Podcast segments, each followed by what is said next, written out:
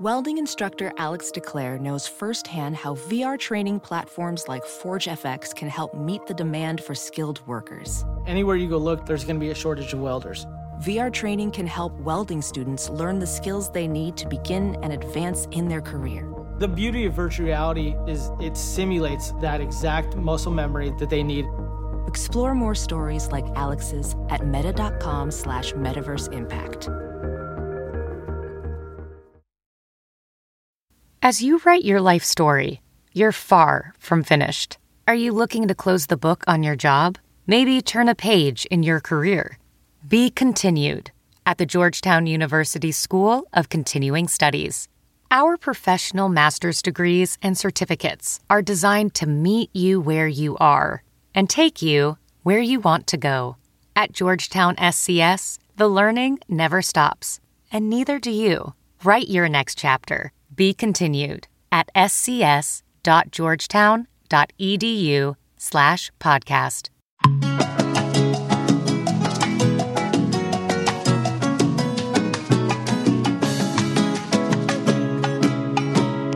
Bring us in, babe. Welcome to Coco Coco Caliente.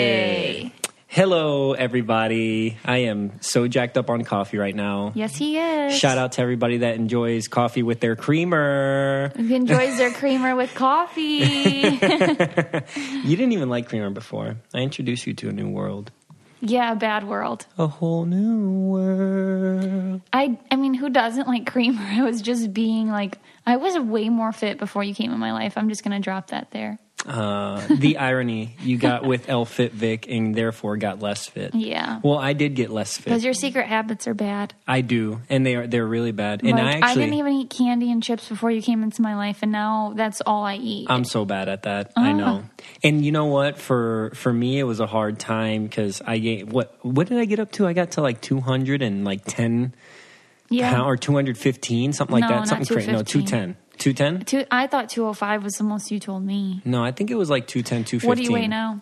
I'm at 183. Oh wow, yeah. Yeah, I dropped a lot of weight So you dropped like 30 pounds uh, Total? from that time. from your heaviest? Yeah, from my heaviest, but from when I was when I started like consistently working out, Mm-hmm. uh, it's uh, maybe like eighteen to twenty pounds, something like that. But what I was getting at is when we got that cardboard cutout of us from Big Brother, Yeah. where we were there, we were superheroes. Yeah. It was so hard to look at that and 'Cause see you were fit? chiseled, and I'm like, uh, Well, now you're chiseled again. I'm not. I'm just skinny, but it's are it's cool. skinny. Um, And your hair looks really cool in that in that cutout. yeah, it does. I miss that hair. A Me little too. bit. I know. You were mad when I cut it. Yeah, I was. You yelled at me. Yep, I did. I felt punished. you should. It's like I was in the principal's office getting Yeah, and then you tell everybody I yelled at you. Now you're telling everyone on the podcast. You like love to tell this story about how I yelled at you for cutting your hair. I feel like it's something you should have consulted me on. it's like something I look at every day too. I don't get why you didn't think about Well- what I thought. If I just go shave off my eyebrows and didn't ask you, That's a little extreme. No, it's not. I wouldn't even be able to tell your expressions. That actually might be a good thing.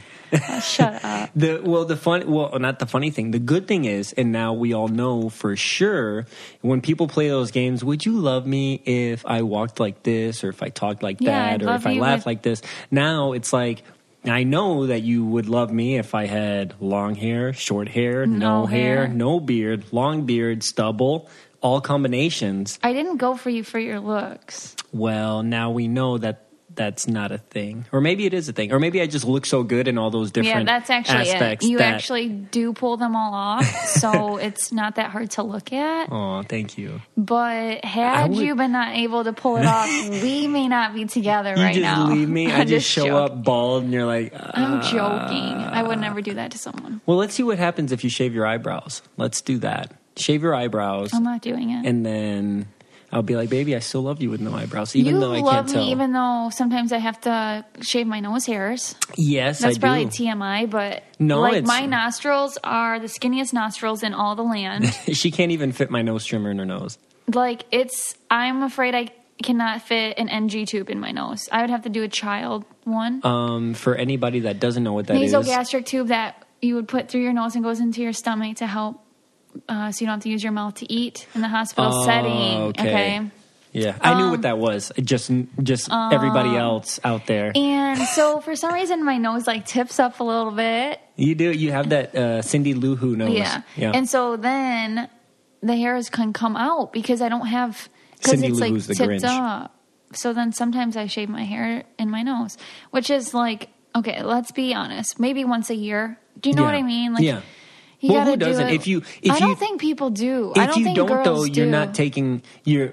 I am just taking the proper precautions for myself to do everybody else a favor, so they don't have to look at my nose hairs if I'm talking to them in a little bit closer but proximity. Yeah, and You I know? do, like I don't have to do. Because I'm not going to lie, there's people where nice people has Mm-hmm. nothing to do with the person, but I'm just sitting there, and sometimes I'm just like, I can see two nose hairs. Well, you better out. tell me if you see them. Yeah, I know, I know. Because I mean, it's like you have to I get do really tell close you, and to you tell mirror. me. You tell me, hey, you got some. No-. I'm like, oh, you thank do you. not tell me, You've never told me I had nose hairs. Don't say that you've told Yeah, me. yes, no, yes, I have. haven't. Yes, I have. I would have remembered that because I would have felt really bad. Well, I would shave okay. them a lot more than once a year so if you, you, see had that told me. you see that right there that is the problem sometimes in relationships when it's like I need you to tell me these things so I know, and then you just now confirmed. Yeah, had I ever feel said some that? Type of way. Had I ever said that? I'm you- happy you don't comment on my nose hairs. I think about that to myself. Like, oh, Vic's never said anything about my nose hairs. Trust me, I would know if you did. Maybe you say it in your mind. Now I know you're thinking about it and you've never never said it, which is ten times worse. No. So now you're in trouble. You see, and where, where's the happy medium in that? Because as in a relationship, I should be able to tell you things without you being triggered Yeah, but and I'm feeling not some really type gonna. of way. I'm not gonna really be mad at you. I will be happy. I hate when you don't tell me when I have something in my teeth. So I, I would be happier. I genuinely don't see it until I see it. It's absolutely. Well, when I see it, I tell you, I'm like, oh, you got something in your teeth, and then you then you're like, well. Dang it, we ate like half an hour ago. Why are you just telling me now? Who Yeah, have. I talked to between now and then? And I'm over here like, well, I didn't notice it till just now. So Most of the times I look in the mirror and I say, "You didn't see this on my, in my teeth," and Well- you'll say, "Nope," and I'll say, Well- "Well, you need to look at you need to look at me better." let's maybe take some precautionary steps beforehand and before we leave said restaurant, go into the bathroom and open the I mouth, do. rinse out a little bit. No, I just go, "Do I have anything in my teeth?" Yeah. I do that to everyone, even Yeah. strangers. Do you know what that made me think of? Hmm. Was crap. Oh, and guys, we do have a, a guest today. I know we're going off on this little banter, but we have an amazing guest today. It's going to Um, be exciting, and we'll tell you about it in a little bit. But Nicole has something to tell me. Yeah. Gosh. You can't remember? It was about. Hold on. Let me just think. It was about the teeth, and then I was like, "Oh yeah, do I have anything in my teeth?" And then God, this coffee's good. I don't know. So, You know what though? I got home yesterday and we're getting ready for bed, right? Nicole has the house looking all nice and pretty and I'm like, "Oh, this is great. I'm going to sleep amazing tonight." Yeah. And then all of a sudden, I, can can you make the noise? Can you make the little I can't. Can you? no, and I, and and I'm just gonna say that I guess, uh, and I start hearing a cricket. I don't know what the cricket noise is. Like, I think you just say cricket, cricket. yeah, it's like cricket, cricket, cricket, and I'm like, where the heck is this coming from? Right? Like this is not. This is too loud to be outside. Okay, backstory. Vic's been gone for like a week working, Yeah. and I've been hearing this cricket every day. And then so Nicole says, Nicole's like, no, it's nice, it's peaceful, it's like you know the wilderness. Yep. And then in There's the, like a zillion outside my house. So well, and in the morning though, it's still going and it's going hard, like loud. Yeah. And it's more annoying than anything. Like I, and, it started to give me a little bit of anxiety, to be honest. and she's like, "Can you get this thing?" And I and I, said can't just- find it. I said just free it because clearly I'm like Vic. Why is it making that noise? Is it looking for a mate? oh, so then I did my research. there's no other mate in this house. And this is what I came up with, and this is what it says. Crickets chirp for several reasons, but only the male crickets can chirp. They have a oh. file and scraper body part on their wings that make the chirping noise. Crickets have different sign or different songs for different purposes. The chirping that is most common is that of a male trying to attract female crickets. What's the other ones? I don't know. Like a help call? Maybe that was a help call. I mean, he's like, I'm lost. Because that's why it was very. It felt like it was getting more aggressive. Yeah, this morning it was like back to back, like cricket, cricket, cricket, cricket. I was like, so I think it was calling for help, like an alert. Then I Victor was supposed to find it. He can't find I it. I can't find it, and I don't want to be aggressive because we don't want to hurt it. We just want to set it free. And as Well, as we were talking about that. Nicole found I don't know what type of house that we have. She found a yeah, I know we got bugs all over this house. She found a freaking grasshopper with one leg And by it was the door. so sad. It was like crawling. but he wasn't bleeding. He, he wasn't. No. He was. It didn't look like he was bleeding or anything. It looked like he was just slow moving. Looks like he finally got to the destination he's been working at for months, and, And it was so- like a movie, like a Bug's Life. And I open up the door, and everyone's the ants are cheering, "Yeah!" and he out." yeah, and we helped him out. He jumped out, and now he's outside in the He free can world. still jump with one leg. yeah, I do he jumped know. hard. Yeah. Maybe he came in here with what I like to think is he came in here with one leg. I mean, there's nothing to attack you with in here. Mm-hmm. He's pretty and safe he in was recovering, and then now he wants to go back out. And speaking of the cricket, I feel like if I was a cricket and I had a cricket song, it'd be like salsa or merengue. Okay, do it then. It'd be like cricket, cricket, cricket, cricket, cricket, cricket, cricket, cricket, cricket, cricket. I don't know. Why do them guys only get the calls? Like, what the heck? Same with like peacocks. Peacocks are the ones that are the male peacocks are the beautiful ones with all the colors. Because they're Yeah. trying to attract the females, you know? And like, they, hey, they, baby, They don't give in. you want this right here? No, You want this right here? no. Mm-hmm. You want this right here? You like these colors, baby? You like these purple and violet and blues? Oh mm-hmm. my god. You want this right here? Yeah. So that's uh. kind of what I, that's kind of what I see uh, when we do that. But That's what you see when a peacock. That's kind of now I'm gonna think of it. and I kind of like it. you like this feather right here, baby? How about this one? Looks like an eyeball. Boom. Hmm. This one with a white circle over here. Boom. How many eyeballs I got, baby? What I okay? So I was thinking if I was a bird, Uh huh. the only bird I'd want to be is a dove. Because why, Vic? Do you know? Because that's God's bird. Because it's it only mates once. Oh. And I always see, so if I see a dove, I'm always, not even like the white doves, just they're brown. Oh. They're almost brown. They're, they live in Michigan. Okay. And you look for one, and then it's so cute. There's one right next to it, or maybe up on the power line looking down on it. Mm. But it's so cute. All these other birds are playing the field. Yeah, and actually, if I wouldn't want to be a dove, I would want to be an eagle and just be like super high up, huge bird, pinpoint eyesight. Like they could see, I don't know, they could see a worm you're from a big predator. just taking care of his family. You know, No. that's all he's doing. You're a It's just being a being a bald eagle. Um. anyways, I wouldn't want to be a bird, P.S. anyways, I would be an elephant. let's get into oh elephant. That was not bad. Oh, also, I'm boycotting Jimmy John's. Oh, that's Victor just told me this morning. story for another day. Oh, fine. Guys, look it up. You can look it up. Uh, just Google Jimmy John's boycott owner elephant, whatever. Uh, look that up. But we're not going to get into it. Um, so, how many of us? I mean, this happens to everybody. Like you, you finish work, or you're, or you're done studying, or back from class, or whatever it is, and you're at home. You put on your your sweatpants, and you're just lounging around. And you're like, "What the heck am I going to eat today?" yeah, that's pretty relatable. yeah, you have nothing in the fridge. You don't feel like cooking. You're like, Or you just have like a frozen pizza or something like that. Yeah, and you're like, I don't really want to eat that. I want to eat something different. Well, they have an app called DoorDash. Yeah. And so basically, DoorDash connects you to your favorite restaurants in your city, and ordering is super easy. You literally open the DoorDash app, choose what you want to eat, and your food will be delivered to you wherever you are. Yeah, and it's on all 50 states and in Canada. So that's super cool. They Um, have over 340,000 restaurants in 3,000 or 3,300 cities. So I think the worst thing for going out to eat for me is getting ready. So if Yeah. I could get the food I want in my living room, like why not in my comfy clothes? right? 100%. And so right now, our listeners can get $5 off their first order of $15 or more when you download the DoorDash app and enter the promo code COCO. That's $5 off your first order when you download DoorDash app from the App Store and enter code COCO, C O C O. Don't forget, that's promo code COCO for $5 off your first order from DoorDash. Enjoy.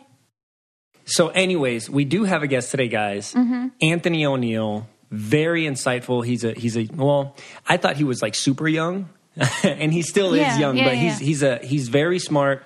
He talks about investing in your future. He targets millennials. He really wants his goal for everybody is to go to college for free.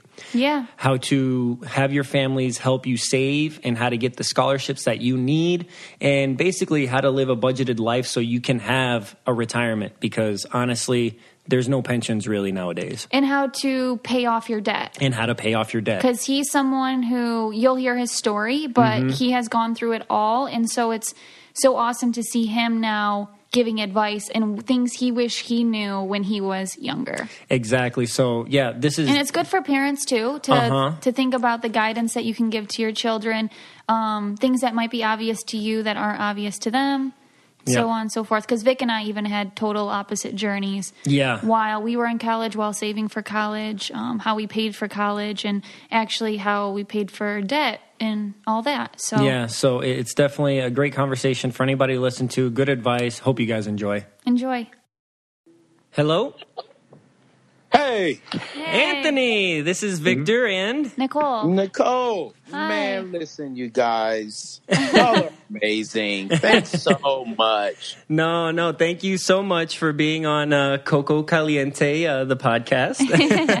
Oh, man. Yeah, we did. Uh, Uh, we we're, we're happy that you're going to be on the show. Yeah, for uh, sure. You seem uh, very insightful. Insightful. You for us, you're like uh, we we listen to this podcast called Armchair Experts, and he does a segment called Expert on Expert that we really enjoy. So we like bringing people that we believe to be experts.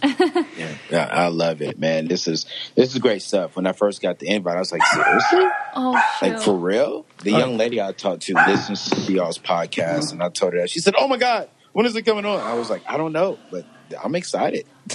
yeah, no, it, it, it's really, really a pleasure. And we, we did our research on you, and I think you're, I think you're very inspirational, very insightful, uh, and and you have just a lot of information for people that you know can be very helpful to their lives. I mean, just finances in general, right? That's something that's not talked about a lot, especially to like kids. You know, and, and, and I feel like that's a conversation that we need to open up and help people learn about, you know? Oh man, I love it. I love it. Well, I, I'm I'm grateful for the opportunity, and uh, I'm excited. And, and just let me know what you need from me, and we'll make it happen. Yeah, so I guess just right off the bat, what we want to start with is, I, I guess, the bread and butter of, of uh, why you even began this whole thing is your background. Like, uh, you know, what brought you into this field and, and, and, and kind of like your upbringing and, and everything that has to do with that. So I'll let you take it away from there. Oh yeah, you know, so it was a um, man. I grew up in a great family. You know, my parents, my biological parents, had me out of wedlock, um, and so my mom married my amazing father and had two other siblings, and they moved out to California. Um, and then my biological father married my amazing mother, and they live in North Carolina without any kids. So I don't believe in the word step parent. If you notice, I never said step parents. I just have four amazing parents Okay. um, and That's you know awesome. my yeah. my my upbringing is is I spend a lot of time on both sides of the world as far as west and east coast, um, but the real crucial times that I would say impacted my life was my high school life with my North Carolina parents. And grew up in a great spiritual home, um, and um, everything was about spiritual and church. I couldn't really enjoy life. Um, but they didn't talk to me about finances. They didn't talk to me about money. Everything's about house school, and we're going to church. And so, uh, I, were, I mean, it's even down to the point to where I remember prom. Prom was like at seven o'clock. I had to be home by eight thirty. What? No. Right. so You don't even get to get the party going. no, now listen. When I'm leaving, the party is just now about to start off. Yeah, people don't even get there. It's not cool to get there at seven. No, it's not. I prom- I remember getting there. I was the first person to take my prom picture, and it was probably maybe fifty people there. And out of those fifty, I think twenty of them were the teacher chaperones. so uh, you know, but again, I'm sure my parents are going to listen to this podcast. So I'm, I want to make sure that I say this. I love my parents, and they Yeah. were amazing parents. You Yeah. know, um, and and I am the man I am because of all four of my parents. But of course. um, you know, th- they were very, very strict and very, very, they had a certain way of raising me. And so when I graduated high school, you know, Victor uh, and Nicole, I, I said, you know, I'm done. Like I want to be a grown man. I want to go do me. Freedom. I wanna listen- Yes, I just want to be free. And so I go off to California with my California family, and I start school there. And this is no lie. The first day I walked onto this school campus, I've never been on a date before ever in my life. I've never hugged a female like that ever. in my life. I've never kissed a young lady ever in my life, and I just got excited. I was like, "Yes, I can hug you. I can hug you. Yes." And so um, I was just like, "Yo, I'm a grown man." Yeah. And I remember, you know, trying to talk to this young lady, and um, and she said, you know, do you have any money? And I was like, I really don't have any money. And she was like, Yo, come back and talk to me when you have some money. So I said, Cool. oh wow. Um, and so the next day, I walk into the college campus, and there's this long line of individuals with tables, uh, with posters and T-shirts and free pizza coupons. And this guy jumps out and he says, "Hey, if you fill out this credit card application, I'm gonna give you two free large pizzas and one free T-shirt." Mm-hmm. and I didn't really register credit card. I just registered free food, free pizza to a broke college student. Yeah. Hey, well, which we know now, nothing's free, right? no, nothing's free. Actually, that was the most expensive pizza I've ever paid for in my entire life. you know what that happened to me in college with we were me and my best friend were walking through the mall and like this handsome guy stopped us and acted like he was like like hey you can win this like maybe free jewelry or you get some $50 gift card. I don't remember what, what it was. All you have to do is fill this out. And we did not know. And my mom like calls me. What happened? Like you got like a hard check on your credit? I still aren't even sure. But anyways it wasn't good but i completely fell for it and just thought it was no big deal so i've been there oh man, I, I, I'm telling you, I think it's still happening today, just in a different type of way. Yeah. Um, but you know, that day changed my life forever because 30 days later, I got the credit card, and my mom was very adamant about me having a credit card. She's like, "Hey, you do not need it. You're not mature enough. This is not the route to go." And again, I, I I think I'm a grown man. Yeah. And you know, I had that credit card in a matter of 14 hours of me having a credit card. I maxed it out. Oh I spent wow. I spent $150 at Red Lobsters, $150 on roses sending to some girl, $200. I spent $200 on a purse sending it to a, another Oh, female. oh, wow. Oh, you're balling. Um, you're balling! I was balling, man. I had a $500 credit card, maxed it out in 14 hours, and I do exactly now what everyone does. What what everyone do. We spend all this money, but we make the bare minimum payment. yep. And so when I made that bare minimum payment, it was like $35. A month later, they send me a notice saying, "Hey, we see you're in college, and we're going to get increase your limit from 500 to a $1,000." Oh my gosh. Mm. And I was like, well, great. I mean, I went and put a $500 sound system in the back of my black on black '87 Nissan Maxima. And I'm like, yes. Oh, you're the man It in was- campus. Yes, I was the man. You can hear me pulling up. But here's the sad part. That car couldn't even go into reverse, you guys. So oh, I sound good moving forward, but horrible going backwards. And um, make a long story short, because I really want to, you know, just just really give some encouraging stuff here. Yeah. Um, unfortunately, I got kicked out of school for participating in hazing with a particular fraternity. Oh wow. And um, when I got kicked out of school, um, I went home.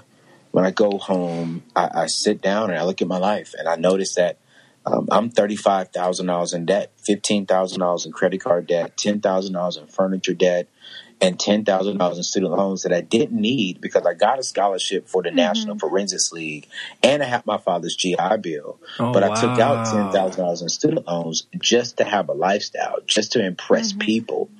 And I got a notice one day on my door saying you're being evicted from your apartment uh, because I didn't have a job to pay um, Rent. for the apartment. Yeah, for the rent. So when I go home to my California family, uh, my father's like, "No, you said you're a grown man. Um, you do not respect us as your parents. So go be a grown man. You made these decisions, so you reap the consequences of the decisions that you've made." And with all the pride in me, with everything in me, I was like, cool, I got this. I got friends. I'll be good. Yeah. Uh, but the truth of the fact is, no one was there. No one offered me a place to lay my head. No one offered me a place where I can come take a shower. all of my friends, the young lady that I tried to impress, no one was there to even help me out. So at the age of 19, I'm homeless, sleeping in the back of my car, wow. while my mom is thinking I'm at uh, someone's house. Mm. The truth is, I'm homeless. Because you don't have the pride, you don't have the guts to tell them. I mean, you're too prideful to say, you know, look, I literally have nowhere to stay. I'm assuming, right? Yes, I'm very prideful. I don't want to go back and apologize. Mm-hmm. I don't want to own my mistakes. Um, and so I'm calling my friends, and my friends are saying, "Hey, you can't do it here," or some of my friends didn't even pick up the phone and and even respond. Oh my god! And so um, I will never forget. I'm sleeping off um, Highway 76 at a Walmart there in Oceanside, California, and that was the toughest time of my life because then is when I realized. On other interviews in the past and the podcast, I always say I found myself. But today I'm changing that on this amazing podcast is I didn't find myself. The truth is, you guys, I put myself into that situation. Yeah. Mm-hmm. I put myself into that much debt. I got myself unfortunately kicked out of school. I made every single one of those decisions because I was trying to impress people, live a lifestyle that I could not afford, and, and, and just try to be the coolest person for what? Right. And, and nothing came from it. Mm-hmm. The only thing that came from it was me being homeless. When neither sides of my family are broke, now they may not be rich, but they were doing good.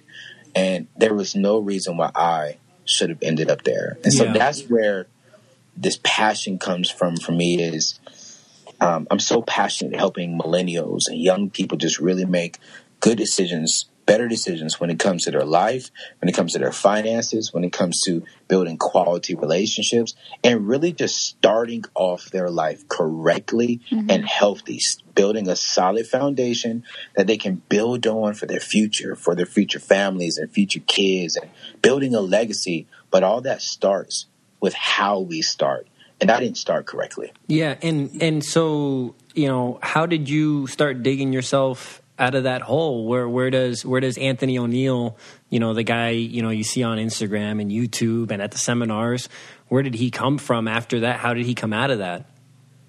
You know, it was the last night in my car, and I just, I really just started crying. I just really started um, just saying, you know what, it's time for you to, to let go of your pride. It's time for you to just own your mistakes.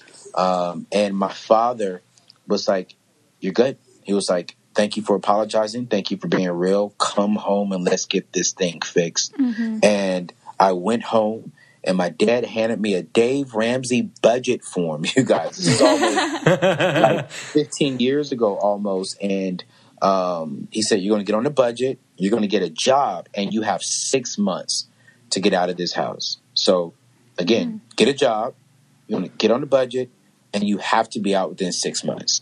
And that's exactly what I did. I, my very first job was working for a collection agency, which was so embarrassing. That was the because, irony too, yeah. Oh man, yeah. I was like, okay, wait.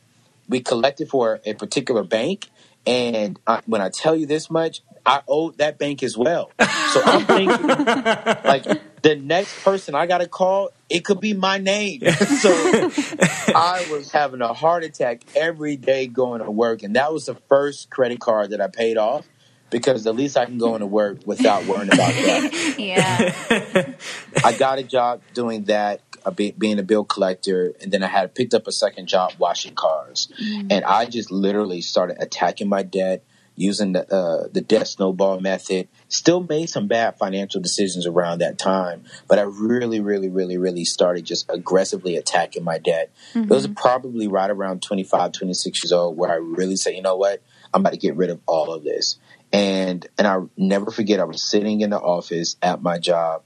And this young person came up to me and said, How are you doing all of this? Like, young people should learn this. And I said, You know what? That's what I'm going to do. So I opened up a nonprofit called uh, Young People Succeeding Incorporated. And I just literally started traveling the world, going into high schools, colleges, churches, um, anyone that would accept me. And I started teaching young people how to succeed earlier on. Started sharing my story, and it opened me up to be within uh, one of the top millennials um, in, in the state of Florida and getting invited out to the White House and doing some great stuff around the world, which eventually uh, landed me here at Ramsey Solutions with all the great work I was doing out there and partnering with Dave uh, because my heart is really millennials, young people, and helping them win. Yeah, that, that, that's yeah, that's quite a story. And actually, how, if you don't mind, how how old are you? Because me and Nicole, we, we try to guess your age, and I think we're way off.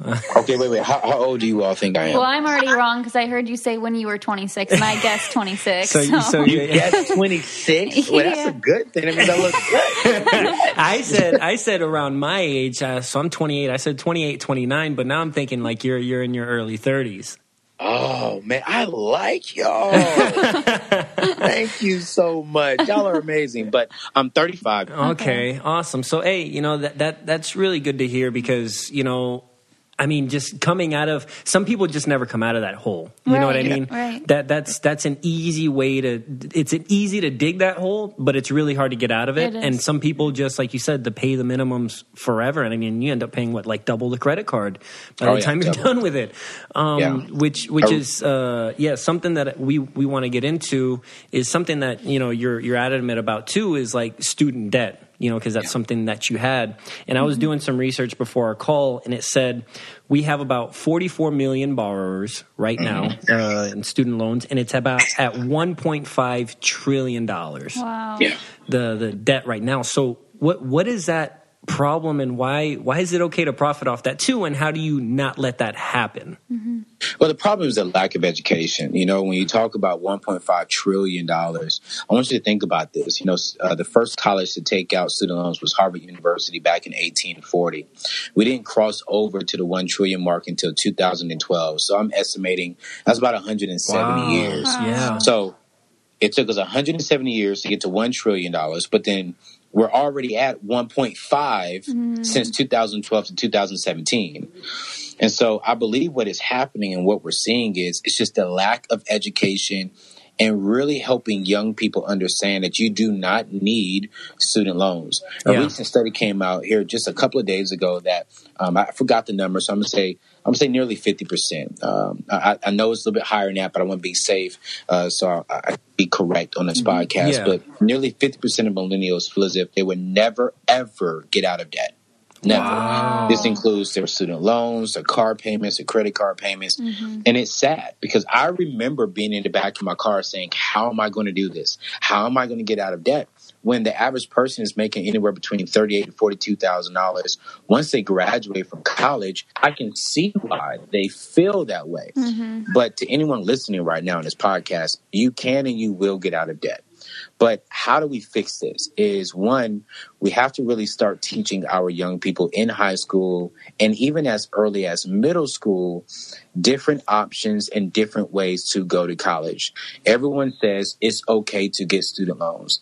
And I believe that is a bunch of crap. We need to teach them, hey, get scholarships, get grants, and there's nothing wrong with going to a community college. Yeah. Because you can go there much cheaper, get the exact same classes, mm-hmm. get the exact same credits that you need for much, much cheaper. And here in the state of Tennessee, as long as you maintain a certain GPA, you can go there for your first two years for free. Mm-hmm. Yeah. so that's awesome. There are so many different options and programs out there, mm-hmm. but our schools are not teaching that. But again, I can't be mad at the counselors. When you have six counselors to nearly 3,000 students, that's hard to really effectively yeah. mentor and teach them and train them up correctly, which is why I'm so passionate about what my team and I here are doing because we really, really want to help them. That number has to go down. 1.44 million borrowers, right? Yeah. Mm-hmm. And so um, right now, there are currently 8 million borrowers who are in default. Oh, and wow. moving on every single year, they're saying that it's going to be another million defaulters coming into, you know, the default stage. So this means if you really break it down, 28 seconds, every 28 seconds in a day, in a week, in a month, that someone's going into default. And it's because we're not giving them the proper education up front to help right. them start correctly. Yeah, and, and that's something that me and Nicole were talking about. Mm-hmm. And it's mm-hmm. not just about, you know, paying for college, right? It's not just about that, that's just finances in general. Like you learn, yeah, yeah we learn we learn useful information in middle school and high school that you know the basics yeah. that you need. But like, what happens when you go do your taxes for the first time? You're like, Yep. what Right, because I'm like I'm. I watched your video on YouTube, like Book Smart versus Street Smart, Street Smart too, and I'm very book smart. But when it comes to like Street Smart and just knowing like how to do taxes and finances and stuff, I am not good at it, and I just. I mean, I was never taught it, but had it been a class in school at all, I would have made sure I understood it. You Yeah, know, exactly. And thankful that I have my parents like helping me always try to build my credit and do things like that when I was younger. But I mean, I never felt like I could do it on my own because I didn't know what I was doing. Yeah, and I honestly, it wasn't until I got my degree, my bachelor's in finance, Mm-hmm. you know, and that's not to say that I was like financially savvy my whole life, but when I got my financial, you know, finance degree, it opened my eyes Mm-hmm. to like mutual funds and compounding interest and, you know, investments. And it's like, where was all this stuff before, you know? Right. Yeah, yeah. It's something that that I think, um, which is one of the main reasons why I did that video, book smart versus street smart, because I believe it has to be a healthy balance. You can't be Mm-hmm. All be book smart and no streets, and you definitely can't be all streets and no books. Yeah. Um, it has to be a good balance. You know, our schools do a great job at teaching us how to read, write, process information, and add, um, but they're not doing a good job when it comes to helping us all, especially our young people now in schools, on how to live life Right. um, you know, the basic stuff. You know, how do I change my tire? I had a Yeah. 22 year old young man call me just a couple of days ago saying, Hey, Anthony, how do I change my tire? I got a flat.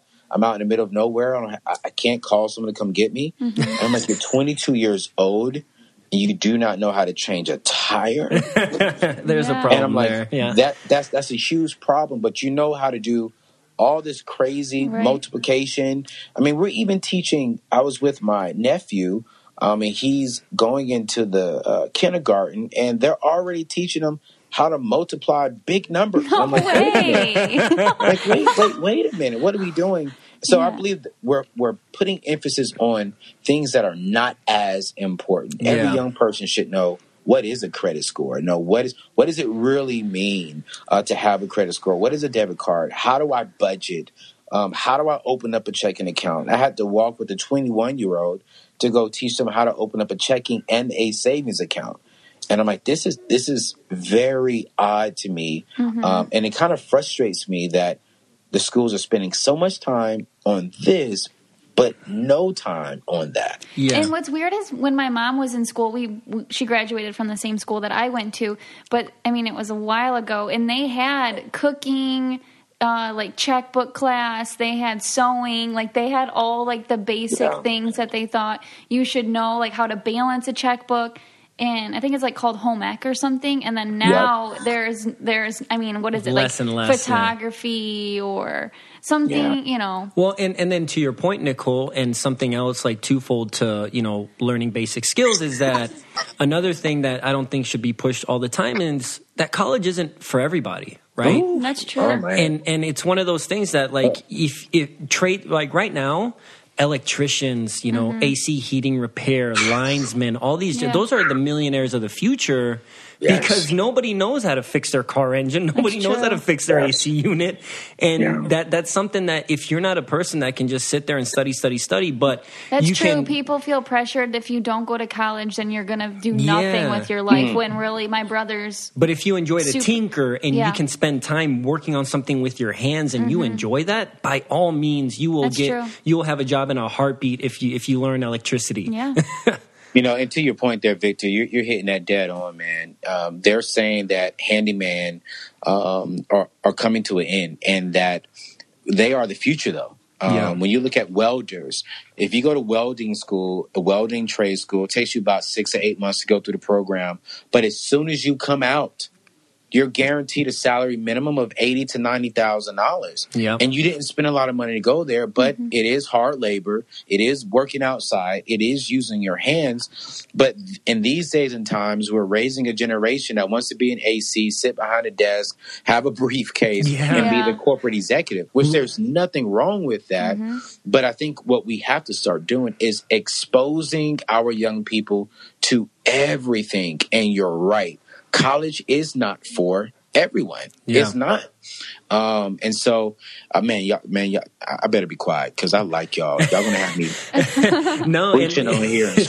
and and uh, like for example, a prime example is uh, Nicole's brother, right? Uh, Nicole's mm brother, yeah, you would look at him, you, you, wouldn't know what he does if you just look at him. But he didn't go to college. He went to uh, first he went to uh, electrician school, mm-hmm. mm-hmm. and then he became a linesman. So he works on the power. So he lines. works on the power lines, and now I mean he's easily making over a hundred grand a year just doing that, yeah, he works hard. Yeah, it's a little dangerous, but he college and doing books and going doing that stuff wasn't for him. He was a more outdoors, hands-on, hardworking guy, and now he makes more than everybody that just got out of college that just graduated. You know, several years, even five years you, ago. Maybe you would really like him because he doesn't believe in credit cards at all, and like he's he, like the type that would like bury his money before he does anything with it. Like he's so like he penny pinches, yeah, and he's no, like he's the best. He saver. just got it's like crazy. his first. He's 24, and he just got his first credit card like maybe I mean, he owns like 40 ago. acres. It's crazy. Like uh, being 40 that, eight, 80 acres. 80 acres. He owns Yeah. 80 acres of land. I mean, he, he has the best credit. He, you know, he has a really good job. He's- Like he he's set and He was very mature for his age. At, like when he was 18, he was already in the mindset of just hard work, save,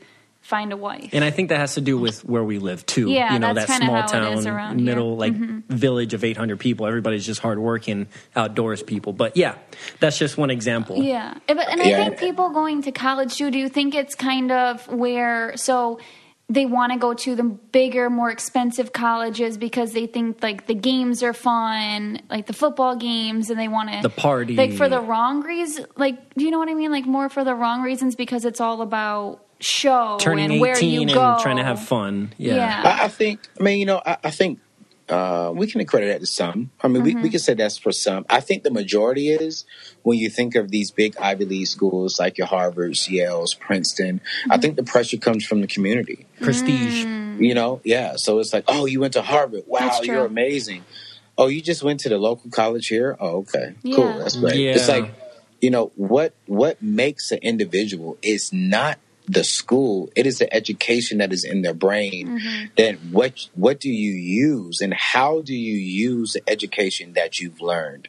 I've met a lawyer from UCF um, that I was like amazed by. But then I've also met other people who went to Harvard, and I'm really not that impressed because I feel as if those Ivy League schools um, make make them feel comfortable. Yeah. And so what I tell my young people is, hey, it's not the school. It's not even where you go. It's do you get the education and how do you use the education?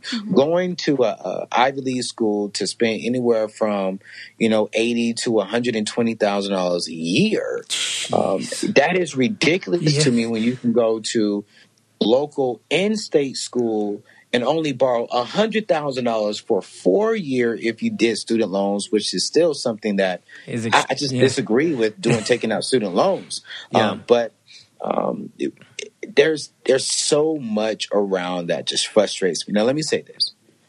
I don't think going to Harvard makes you horrible because you No. spent No. that money. If you pay cash for it, I am great. But I would definitely say if you borrowed money and and borrowed nearly three hundred thousand dollars to go to Harvard, I think that was a very poor decision. Yeah, yeah, and actually, Harvard does a lot of free tuition. Oh, Uh, really? Yeah, Harvard does a lot of free tuition if you do if you do their research and if you have the grades, academics. If you set yourself Yeah. up for that success, then uh, they'll, they'll they'll do a lot of free tuition. Um, And something that I want to transition to now is like, okay, so you know, we could put some fault on the system and how it's set up, but at the same time, do you think the generation of our generation, I guess, millennials, and now the younger generation that's coming in?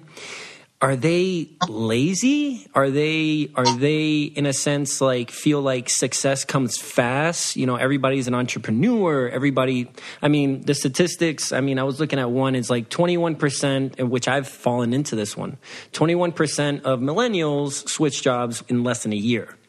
Yeah. um, so is, is there is there a part of that that you know is maybe like all right we can't feel as entitled to get the 80 grand right off the bat. Like you just came out of college. You don't have the experience. You might want to stick around somewhere for a while you know? Yeah, yeah, yeah, and that's right, and that's that is correct. Nearly um, uh, 21%. And then there's another article, Dave and I were just talking about this, that they're saying that uh, nearly 60% of millennials want to be an entrepreneur. So when I look at this, um, wow. They want to have their own business. They want to be big. They want to be successful. They want to do their own thing, and they're not willing to serve someone else to learn, to grow. Mm-hmm. And when I look at this issue, I have to take it back to the parents. And I take it back to the parents because the typical parent gives out allowances, they give out like, hey, if you make up your bed, I will give you this. Just because you're my son or daughter, I'm gonna give you a hundred dollars. Hey, I'm gonna give you this. I'm gonna do this. So it's kind of like we've given them everything that they have, mm-hmm. and when it's time for them to get out there and work and earn, they're like, well, wait, I should just be given it. Yeah. And we've really never really instilled into our younger people, you know, yo, you need to work. Yeah. My nephews right now are five and six, and they know everything comes at a cost. You work, you get paid. If you mm-hmm. don't work, you do not get paid. And I don't get me wrong. I believe that entrepreneurship is important. I believe the country stands on the back of small businesses. Yeah. So I want entrepreneurs. But at the same time, I don't want an entrepreneur that never had to work or that could never keep a job for five, six, seven years and really learn and mm-hmm. grow, then go out and launch something. And so um, I do believe that there is a sense of entitlement. Um, I think that even I, at my age, um, at a younger age, I had a sense of entitlement. Yeah. But I really had to learn that, hey, you know what? If I am going to be successful, one, I need to be stable. Um, and one, I need to serve somewhere. I need to get somewhere and just work hard um, and grow from there. Yeah, and I think you're you're absolutely right on the the given stuff, and I also think, I mean, not saying to like really knock kids down, mm-hmm. but like everybody getting a medal and everybody getting a ribbon and not really learning failure, not really letting people fail and know what that feels like. So when you get out in mm-hmm. the real world, you fail and you bounce back better, you know? I feel yeah. like that that hinders us as well. You know what I mean? Yeah. It really does. And then also when you think when you really look at it, uh, Victor, is also, you know, uh, my generation. Y'all are younger, so y'all generation, maybe not as so, but when we were all younger, Instagram wasn't around. Yeah. Facebook wasn't around. Right. I remember when AOL came out and we had the messenger, messenger with the dial up, and if somebody yes. picked up the phone, it's like hang phone, up the phone. It kicked you off. My mama would scream and say, "Get off the phone!" You know? Shoot, I remember. I remember those days. I remember, I remember when the, DSL first came out, and I was like, "This is crazy! What?" Yes, yes. and then cable came out, yeah. and we're like, "Oh my goodness, are you serious?" um, and so, I, like, we grew up, and we didn't see everything unless we seen it in person. Yeah, yeah. we didn't see what you know you all were doing across America. I didn't see what my homegirl was doing over here in mm-hmm. in New York. I didn't see that. So now when you get on Instagram, and Instagram has a way of making everyone look like they're doing so much better than what they really are. Mm-hmm. Uh, we want that instantly, yes. but we do not want to go through the failures, the going through the valley, going through you know the rough times to get there. Mm-hmm. I, I call this generation a, a microwave generation, and our and our parents grew up in the oven generation. Yeah, you know, that's a, a good while. one. That's a great analogy. Yeah, that is. Yeah, and it's like so. I I have to remind myself that I have to be honest with myself every mm-hmm. single day. I desire success. I want to, you know, be the number one millennial motivational speaker. I want to sell more books than anyone out there in the world. I I I want it, but I also realize that hey, it took Dave Ramsey 25 years to get to where he is right now. It took, you know, um, Beyonce and Jay Z and Taylor Swift. It took them a while to get to where they were. They were working on their craft for a while.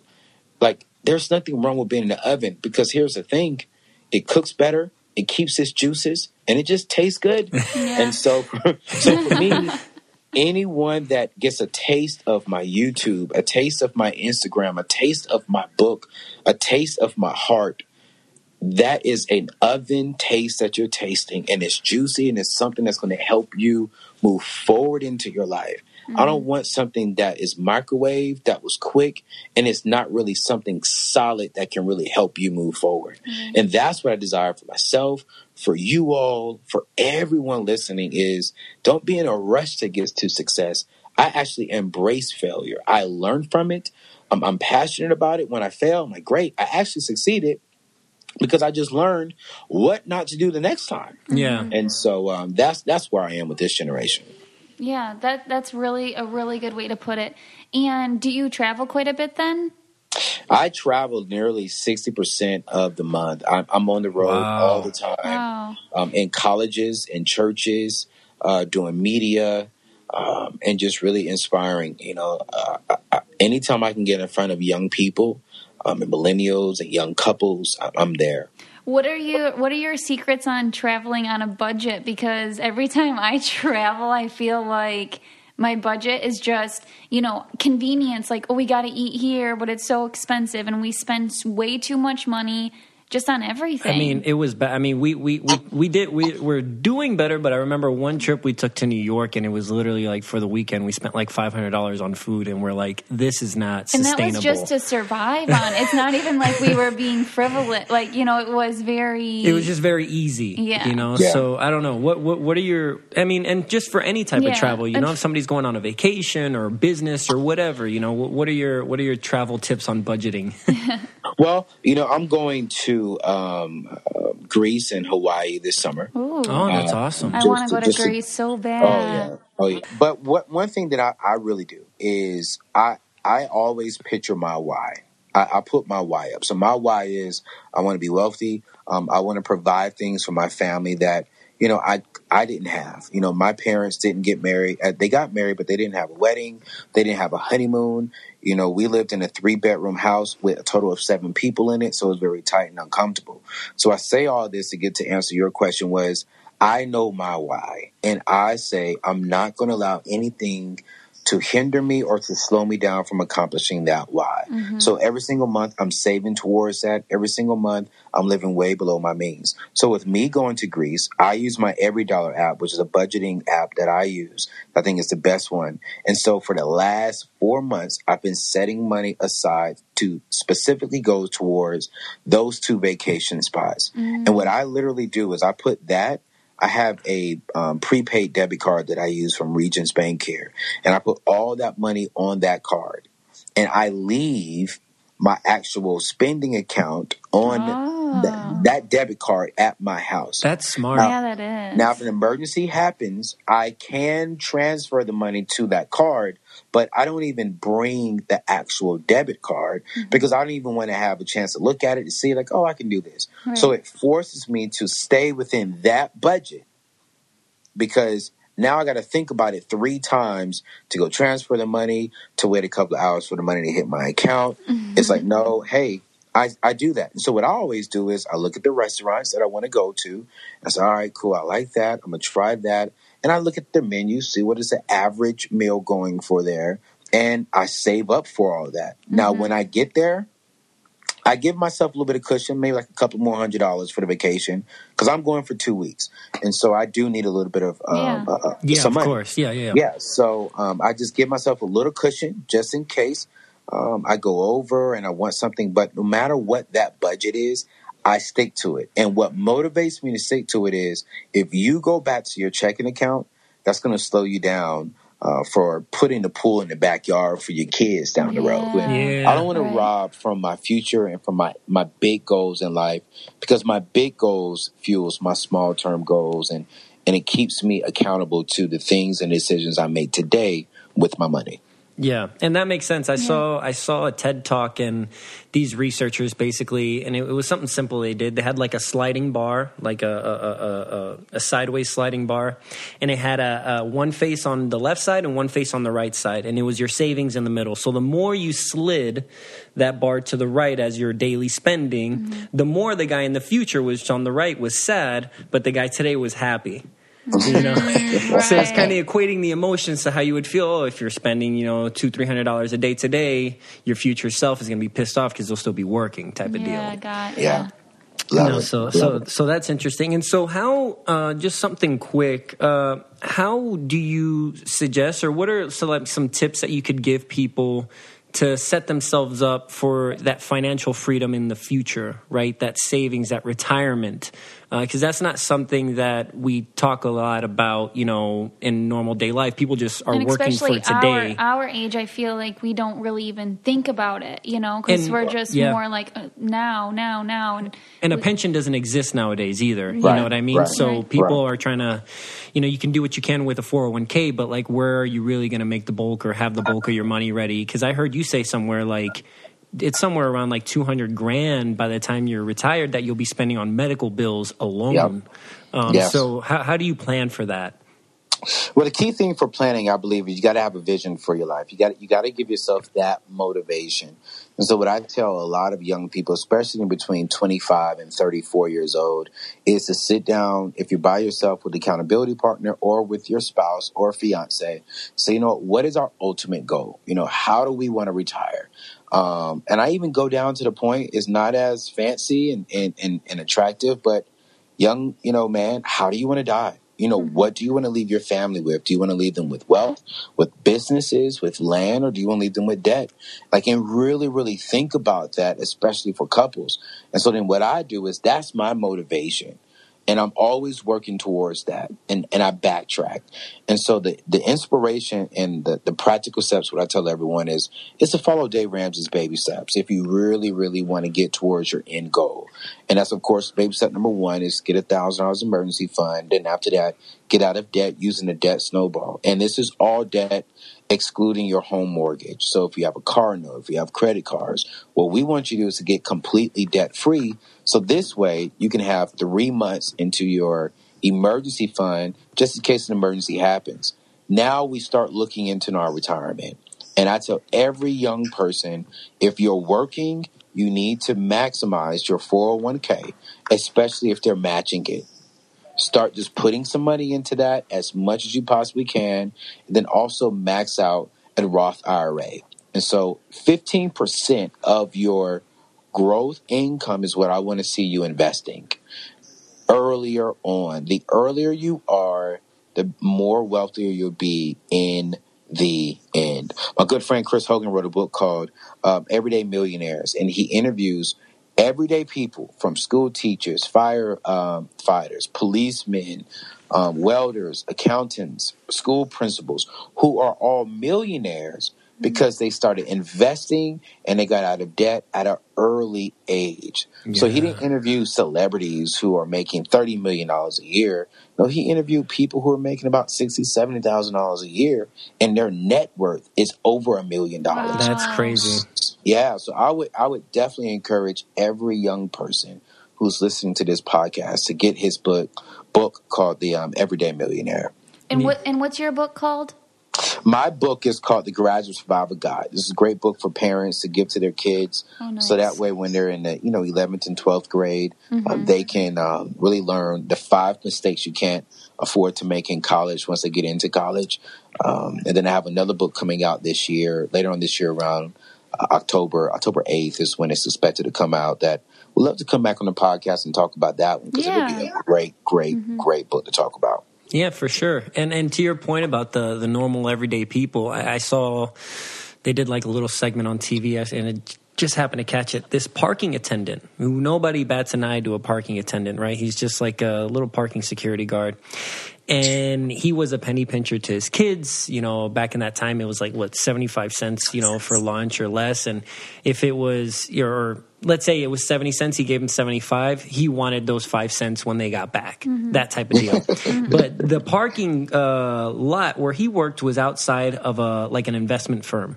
And so every day he'd get this advice, say, hey, you know, what's doing good? You know, what's, you know, what's positive? What's in the mm-hmm. up and up? And he took any money that he had and he invested it on blue chip stocks essentially. And Wow. now he has all his all his kids' college he paid for. His house was all paid off. He has a multi-million dollar portfolio. Wow. But he's just a normal guy working as a parking attendant. It's just insane. It could be mm-hmm. anybody. You know what I mean? You just don't know. And if if you have that knowledge. He was lucky enough to get free advice every day from people coming out of the Yeah. building. But you know what I mean? If you look for it, it's there. And he took it. yeah. Yeah, yeah. Got to have exposure, man. I think you have to expose yourself. I tell every young person every year, examine the closest people around you, um, and just look at them, see where they're going, uh, see if you're the smartest person in your circle, and just really look and see, okay, how can I expose myself to something more? What can I do better? Who can stretch me? Uh, because that parking attendant, I'm pretty sure, was exposed to that stock um, option by somebody else that was also investing. Yeah. And so if you know you're ready to start investing, if you want to build wealth, if you want to start a business, you got to start getting around those people and those individuals who are already doing it that can teach you so you can learn, do it, and then come back and teach somebody else. Yeah, for sure. Yeah, I really like that. Uh, if you're the smartest person in the room, get a new room. Yeah. uh, Yeah. mentality, and that's very true. Um, and and just last thing to end on a on the very up and up. You're such a positive, you know, forward moving person. How do you keep that up? And and you know, what advice would you give to people to like stay positive? Because it's easy to wake up and be like, God, I don't want to go to work today. God, I don't want to do this. Man, it's such a dreadful day. Like, what do you do uh, in your daily to keep that motivation up? Man, I remind myself every single day when I wake up. I read this quote that's on my bathroom mirror, and it is the caliber of my future will be determined by the choices that I make today. Then, right below that is the caliber of my future family's future will be determined by the choices I make today. That's then deep. the quote below that mm-hmm. is the caliber of my grandchildren's future will be determined by the choices I made today. And so I'm not perfect. We're, we all are going to have bad days and we're all going to make mistakes. But every single day when I wake up at 4:30 a.m., I read those three things and it just pushes me and it, it inspires me. When I do not feel like coming into the office, when I do not feel like going to a speaking engagement, when I do not feel like being bothered by my team on certain days, I remind myself you need to make the right decision, Anthony, because this will impact you, this will impact your future family, and this will impact your grandchildren. And a lot of people look at me like, man, that's just you really want a family. I do. And you know what? That's what that's what's motivating me. And that's what keeps a smile on my face. That's what makes me get up every single day and, and read and, and grow and go to the gym and work on my body. You know, because I don't want to die young. I, I want to have a healthy heart and live as long as I can. And um, that's why I travel the world to impact as many uh, kids and, and young people and millennials and parents, you name it, as much as possible. Uh, because I just want so much more for my kids. You know, I never went on a family vacation. My family never took us to Disney World or to Disneyland. I never went out of the state of North Carolina or California when I was young with my family. And I want to do that with my kids. I want to take my kids out of the country once a year and I want to take my wife on a nice trip every three months when we're married. Um, and I- and what I do now will impact that. It will either, if I do debt, then I will not be able to do it. If I stay away from debt and build wealth, I'll be able to do that. So that's what motivates me. Write down your why, and you have to stick to that why. And that why has to be so deep. Not I want a nice car, I want a nice um, house. No, it needs to be so deep. Something that when you sit down and you think about it, sometimes you cry. Sometimes you just get emotional. When you feel like quitting, that thing gets you right back up and says, "Oh no, I can't quit." Once you figure that thing out, that why, that dream, that vision, that will motivate you the way mine motivates me. Yeah, that that that's, That's really, really cool. good. And if you think about that, that I mean, thinking like, oh my, if if I do right now, my kids' kids' kids will have it way easier as a start off point, you know, than Yep. than you know than maybe I had. And I had it good, but I wanted them to be better and their kids. You know what I mean? And, like if Yes. you're if you're able to be that grandpa that takes everybody on a vacation, you know, Yeah. that that makes an impact. So yeah, you're you're absolutely right. So I like that. Yeah. Um, well, I thank you so much, Anthony. Uh, just last, real quick, tell tell everybody where you know they can find you on, on socials and your book, and again, and on on your website, all that. Yeah, my Instagram handle is at Anthony O'Neal. There are several fake pages out there, so look for the blue check mark. Um, and um, and everything is Anthony O'Neal on other social media platforms. But I'm very active on social media. 100% of the posts, 100% of the comments, feedbacks.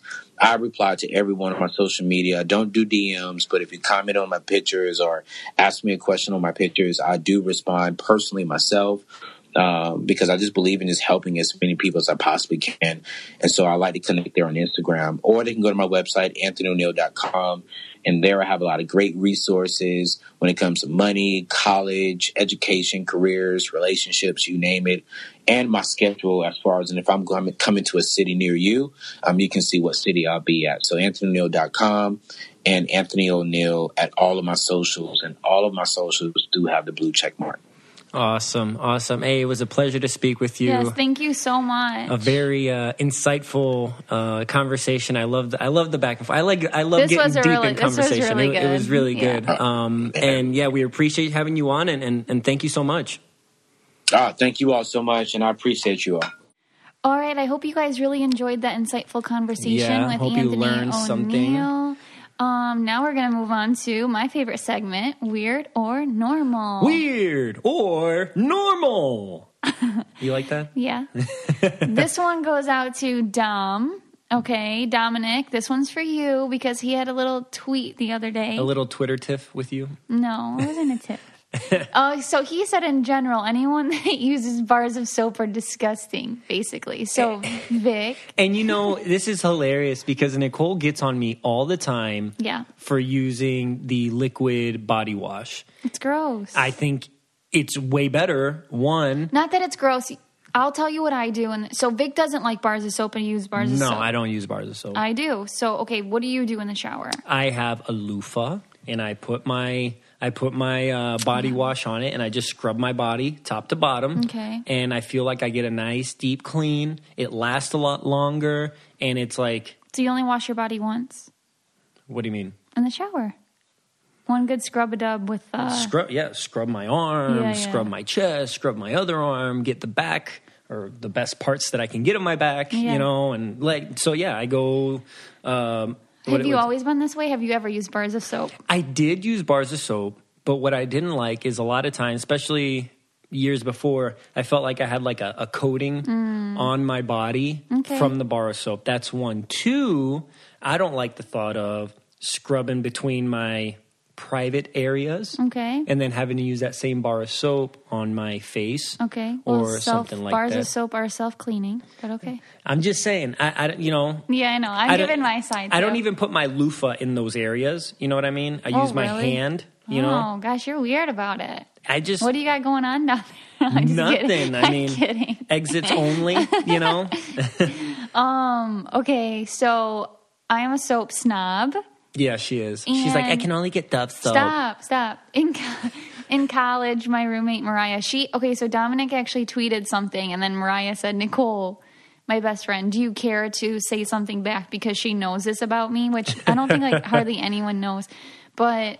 I always use Dove soap, like unscented, the sensitive skin To this day, in college. And Mariah, I would like to say, Mariah, do you just use like that, you know, perfume soap in the shower? Like, do you feel clean? And she's like appalled. She's like, yes. Uh. what do you mean? I was like, if I don't use, so what I do is I do shampoo and then I scrub my body down with Dove soap. I don't put it in my private parts and then on my face because it has like a low pH, is it? It- It's not good for your face, I guess. So I have face wash. Okay. So I scrub my body all down with soap. Then I rinse and rinse uh, shampoo. Then I put in conditioner, and then I use a nice scented body wash with a loofah. Okay, because I already cleaned. So what I feel like you guys do is like you don't get down on your hands and knees and really scrub. Like you don't sweep before you mop. that That's the best analogy. Okay, so that's what I do. Okay, and I- I, tried the whole. before you mop. I tried the whole thing. I'm not a floor. I tried the whole thing with the body wash because in college, you know, money's kind of tight, and I'm like, oh, okay, well, let's just try this body wash thing. Mm-hmm. I started to like feel not clean, and What like my do- parts were just- starting to hurt. Like it was like I was putting like this perfume in places that it wasn't s- supposed to be. Like I'm these- sorry that you bought acid no, instead of I body bought wash. good body wash. Also, in the Big Brother house the first time, they said they were going to supply bars of soap. They're like green dial. Is that what it is? Yeah, yeah, yeah. No, it's like evergreen or something. Or It's like Irish Springs. Irish Springs. Yeah. Okay, I can't use those bars of soap. I was not getting clean. So the second time I went in, I, you know, you only get so much space. I freaking packed bars of soap and I took it to the shower and from the shower every single You're day. so weird. That is very weird. So, Needless to say, Nicole has the bar of soap in our shower, and I use my body wash. Yeah. I just every once in a while I'll take her bar of soap and put it through my crack, Stop. and then I don't say anything, and then I mm-hmm. let her start washing her care. face with it. It's self cleaning. I don't wash my face with it. I self cleaning. so if you had to pick, if I had to just pick one thing to take with me in a shower, it would be a bar of soap. What would you take? Uh, one, just one thing in One the thing, shower. one thing. It'd be body wash because I could use it for my hair too if I need to. Hundred percent. Okay. I don't know. You're weird. And you're going to have to tell the story that you haven't told about the shower because this entire week in the shower, the floor has been a little bit more uh, Oh my like God, sticky that's- that's or greasy. story. Because for some reason, there is candle wax on our shower floor. And Yeah. we'll save that story for next week, Yeah, but I can we'll feel it save on my feet. It's a good one, you guys. Literally, there's candle wax That'll stuck be in my there. that'll be my intro. Yeah. So there's that. All right. So Spanish word of the day. Okay. All right, Nicole, are you going to get this one? I got last week's. Okay, we'll see if you get this week's. Jabón. J A B O N. Jabón. Okay. Makes me think of ham. Well, you know what's funny? Jamón is ham. Mm, okay, why. But jabón. Jabón. Habon. Mm-hmm. Habon. Is it something that I would know? Something that we've talked about. Not a bar of soap. I freaking hope. it's soap. Ah. soap. Jabón. Soap. Habon. That doesn't not even like. I would never think that's soap. Well, it is. Habon. Jabón. Okay. Yeah. You use jabón in the shower. What do you call your stuff? Uh, I'm not even sure how you would say Yeah, I see. body wash. Yeah, I don't think there's like a dual. right? It would just be jabón. It's still soap. Mm. Um, but so there's that. Uh, so anyway, hope you guys enjoyed today's uh, episode. Uh, agree with me on the soap uh, and body wash situation. Yeah, he needs some agreements over there. Um, anyway, so now we're going to read our reviews Yeah. like we always do because we really appreciate you guys. We love you guys so much, and you are definitely the reason we do this and the reason we're able to continue to do this because without you and without our listeners, we are nothing. So, Nicole, take it away. This one is from um, Ned Meg. Too good not to listen. Five stars. Nicole is by far my favorite Big Brother player. Sorry, Vic, I picked this one on purpose. Yeah, no kidding, no, huh? I'm kidding. Nicole is by far my favorite Big Brother player to date. Victor was one of my favorites on BB18 too. Hmm. Listening to their podcast is such a breath of fresh air. I love every episode, and when I get to work, sometimes I sit in my car because I don't want to turn it off. Thanks for being a positive light to all. Oh, that's so sweet. I thought it was cute. All right, here we go. Wonderful podcast. This is from Amanda. Nicole and Victor are awesome to listen to. I play this podcast on my way to work and it helps put me in a good mood for the day ahead. The way they are able to speak so positive so positively about a range of topics is something to strive for in daily life. Oh, that's super cool. I know. I hope one day I will find myself in a relationship as genuine, open, and fun as the one Nicole and Victor share with each other. Always looking forward to the next episode. Amanda. That's a good one, Amanda. I know. Thank you so much, Amanda. You're awesome. Everybody's awesome. Guys, don't forget, please rate, review, and subscribe on podcasts, that little purple app on your iPhone, or you can just go to iTunes, Apple, you know, podcasts and rate, review, subscribe there. It really helps us out uh, on the back end. You can listen on wherever you're listening right now, also on Google Play, Stitcher, Spotify. Uh, you can also listen at www.cococalientepodcast.com and you can also check out our merchandise there. Uh, and don't forget to follow us on at Coco Caliente Pod on Twitter and Oh. at Coco Caliente Podcast on Instagram. And also our Facebook page. Some people, it is private. So I guess when you search it, it's just called Coco Caliente Podcast. I did get a lot of new members last time I mentioned it, but then I also got a lot of messages saying, thinking I that it was a page, but it's a oh. group. It's a group, yeah, Yeah, yeah. Because there is a page, and I haven't really been active on it. I mean, Oh, there is a oh there is a page. I do have a pa- yes. Oh, crap, But it's under it's under my name. It says Victor Arroyo, but it's Coco Caliente podcast. Yeah, on our But I never podcast page, it's it. like where I'll I'll kind group. of it's the group. Oh yeah, on the podcast group, we kind of just I ask for questions for maybe a future guest, or we just kind of talk about weird or normal, whatever. So Mm-hmm. Yeah. So yeah, thank you guys so much. We really appreciate you guys, and we hope you enjoyed today's episode. thanks, guys.